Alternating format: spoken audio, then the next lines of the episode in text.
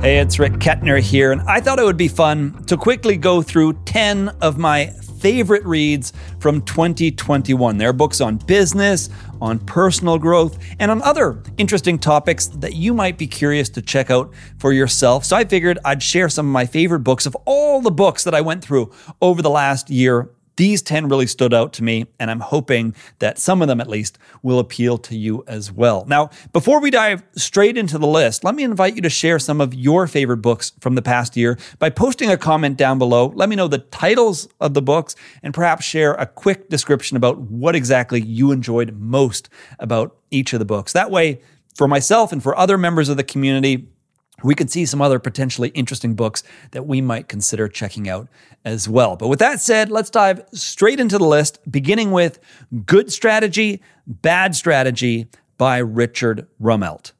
Now, if you've been watching this channel for almost any amount of time, you almost certainly know how much I enjoy reading about and thinking about business strategy, how to craft a plan for separating yourself from the competition, capitalizing on your strengths, and playing up against the weaknesses of rival brands. This book is a fantastic introduction to what business strategy is all about and what it's not about, and creating a clear separation there. And it covers a lot of the fundamentals and provides many practical examples of businesses and how they've been successful at crafting a very strong competitive strategy. So, if you're new to business strategy or you're interested in getting into it, this is a book that I highly recommend. One of my absolute favorite reads this year. Next on the list is The Serendipity Mindset by Christian Busch. Now, this is not the type of book that I typically seek on my own. I was just browsing the internet at some point this last year. I saw it in a reading list as being highly recommended for entrepreneurs, and the title seemed interesting. And I guess playing into the title a little bit, I thought, hey, why not just kind of give serendipity a chance here? Check out this book. Seemed to be well rated, but again, not really on a topic that I would go out of my way to kind of dive into. But with that said, I'm very glad that I picked up a copy of this book because it provides a really interesting perspective on the notion of creating luck. How do we create more luck for ourselves in life? And in my experience, one thing I've always heard growing up is the harder your work, the more luck you create. And I always kind of created that association around the idea that if you work really hard, if you get out there, if you do more, then of course, better things are going to happen for you. But while that certainly can be true, everything that I just talked about can certainly be true, this book provides a slightly different and interesting perspective on how to actually increase your odds for luck, how to create the right conditions for luck to be more likely to happen. Now, of course, you can't predict how you will get lucky, and you can't choose the way in which you will get lucky. But Following the advice in this book, you can create the right conditions and make it more likely that you'll make interesting connections or meet interesting people or have these kinds of things come together where suddenly you find an opportunity that if you weren't thinking in the same mindset, if you weren't creating the right conditions, you might completely miss. It might still be right there in front of you, but without kind of having the right mindset and the right approach, you might not actually capitalize or even recognize those opportunities as they come up. So, if you're interested in learning more about this book, this is a book that I've done a detailed summary on that's going to be published very soon. So, if you're interested in checking that out prior to picking up a copy of the book, then I recommend that you subscribe and turn on notifications here on YouTube so you don't miss out when that summary is released. Next on the list is The Great Mental Models by Rhiannon Beaubien and Shane Parrish. Now, there are three books in this series, and I think this is the very first time ever that a list like this, for me at least, has included three books from the same authors, especially here on the same topic. But in my opinion, these books absolutely deserve to take up three slots. So slots three, four, and five are taken up by this series because Mental models are one of those things that I've been interested in for a while now, but in 2021, this was kind of the year that I really dove deeply into mental models, not only by reading these three books, but some other books as well on the similar topic that also kind of presented interesting frameworks and ways to approach solving certain kinds of problems. Now, if you're not familiar with the idea behind mental models, the basic premise here is you develop a toolkit of ways to solve common issues. So when you face a similar problem again in the future, you kind of have a mental model for different ways to think about that problem and some potential solutions. They're not necessarily universal. Not every mental model is going to fit every different situation, but as you gain experience in solving certain kinds of problems, and as you get a sense for how certain models fit with certain situations, you can develop the ability to solve all kinds of problems in a much more effective manner. And I'll give you one quick example of a mental model just so you can kind of see how this works. One mental model from this particular series is called inversion.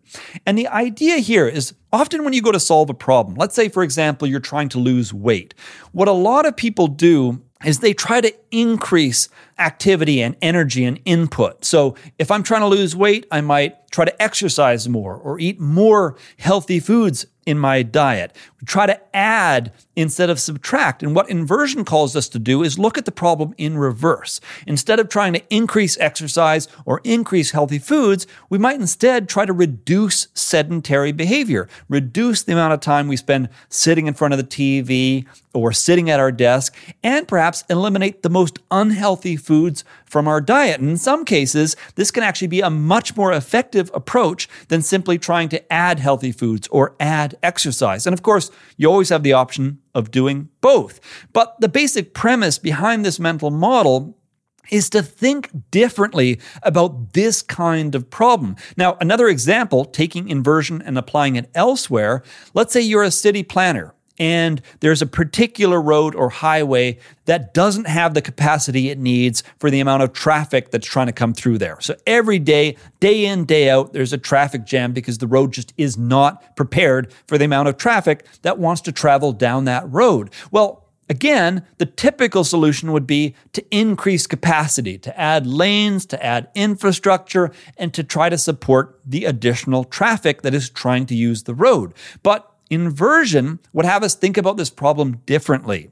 Instead of increasing capacity, we might look for opportunities to divert traffic to other streets, other roads, other highways that are under capacity, or for example, we might determine that there's a particular location, like a Costco or a Walmart, that is creating most of the demand for that road. And if we were to add another location or encourage the business to add another location, that might be another way to reduce the traffic demand on that particular highway. So again, same mental model, vastly different situations, but when we build up a toolbox of these kinds of ideas, and there are far, far more covered in this series, we can start to see how certain problems have recurring challenges.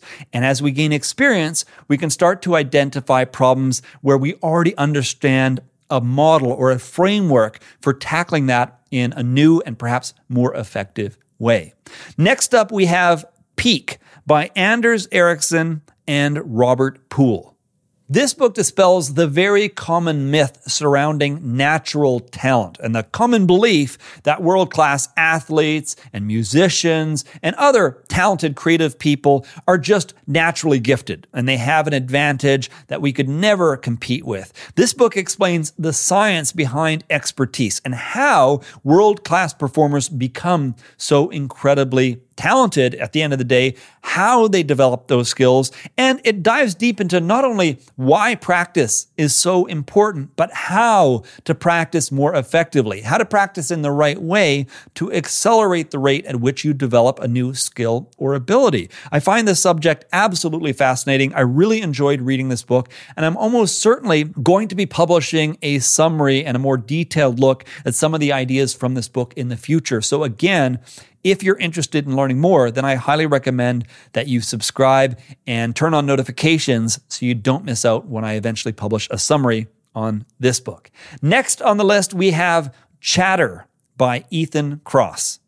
This is another one of those books that I just randomly stumbled upon. It's not typically something I would just go out of my way to discover, but I was browsing some recommendations from an author that I enjoy, and this book was mentioned. And when I looked at the cover and thought about it, it seemed pretty interesting and a topic that I might benefit from because one thing that I find, even when I'm filming these videos and doing these kinds of presentations, it's very easy to get stuck in your own head and to start thinking about the process rather than just simply focusing on the activity that you're engaging in. And this book talks a lot about that and the impacts for professionals, for athletes, for musicians, for all kinds of people for whom they really depend on being able to perform in the moment. And there's this challenge that we often face where we have our inner voice and it can be distracting, it can be self critical. There are all kinds of negative impacts that can take place when we don't know how to properly harness our inner voice and really manage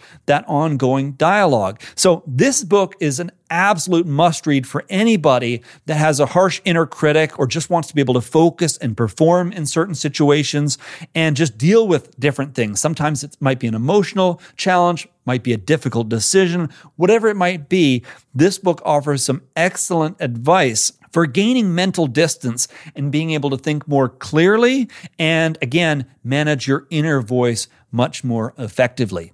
Next on the list, we have 4,000 Weeks by Oliver Burkeman.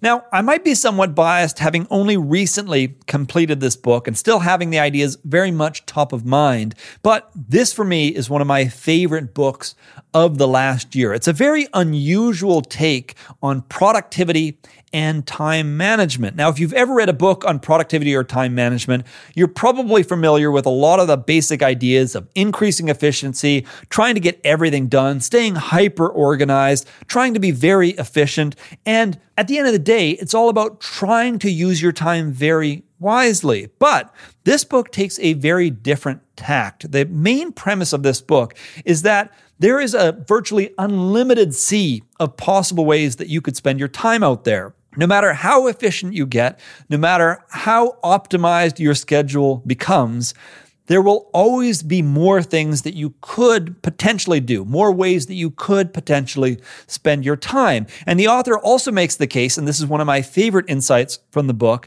that when you get more efficient at something, you actually invite more of it into your life. So, for example, if you get more and more efficient at dealing with email, what tends to happen is you start to receive more email. You become known as the person that responds promptly, and therefore, other people, when they're thinking about who to email, end up choosing you when they're trying to solve a problem. So, by becoming more efficient at email, we actually attract more of that kind of work into our life. And so it's kind of counterproductive to try to become more efficient at something like that. But at the end of the day, the core premise here is if certain things really matter to you, if there are things you've been wanting to do, but kind of delaying until you have time, or until you're organized, or until you've cleared the decks and you're at inbox zero, if you've been waiting to do certain activities, one of the core messages in this book is to simply start. There will never be a perfect time. You'll never have your schedule clear. There will never be kind of that moment that it's finally right to dive into something. You only have 4,000 weeks in an average life. And so if something really matters to you, then just make it fit. Even if it means pushing other things out, even if it means you're not going to complete everything else perfectly and on time, it's almost kind of embracing that fact and just recognizing you're always going to have a little bit more to do then you have time to do it. And therefore, you might as well focus on the things that really matter to you, the things that are rewarding and purposeful. Now, that's not the best summary of the many ideas covered in this book, but hopefully that gives you a sense of what to expect from this book. And if you're looking for a fresh perspective on time management and productivity and really getting the things done that really matter to you, then I recommend you pick up a copy of this book. Next on the list is Tiny Habits by BJ Fogg.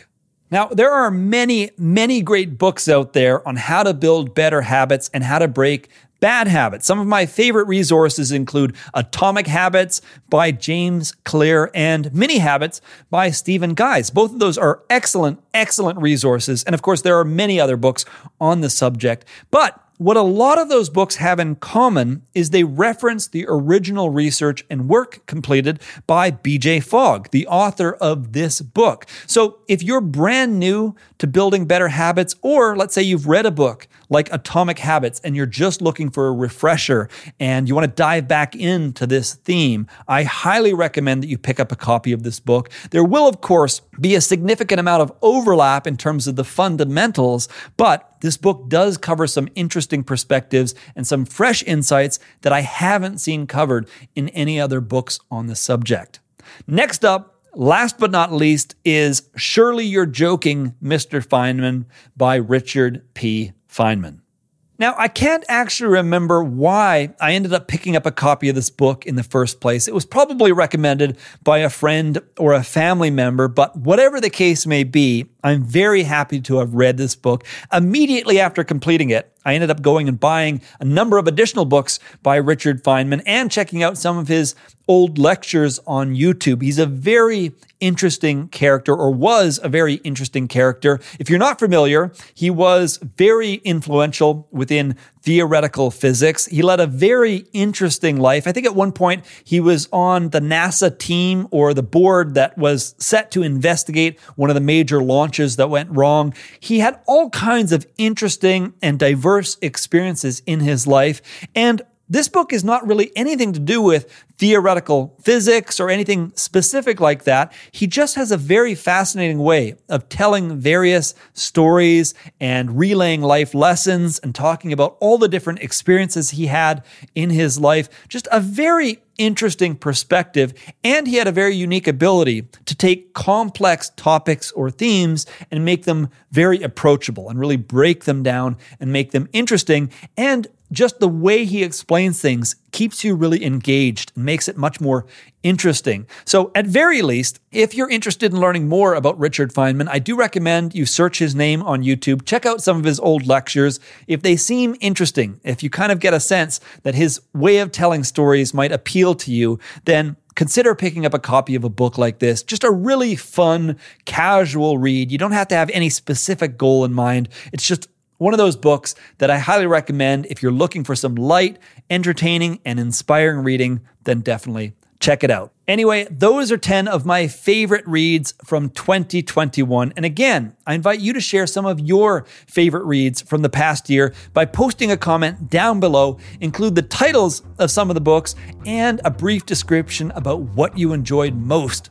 about each one. That way, for myself and for other members of the community, we have an opportunity to discover some other great books to consider reading over the next year.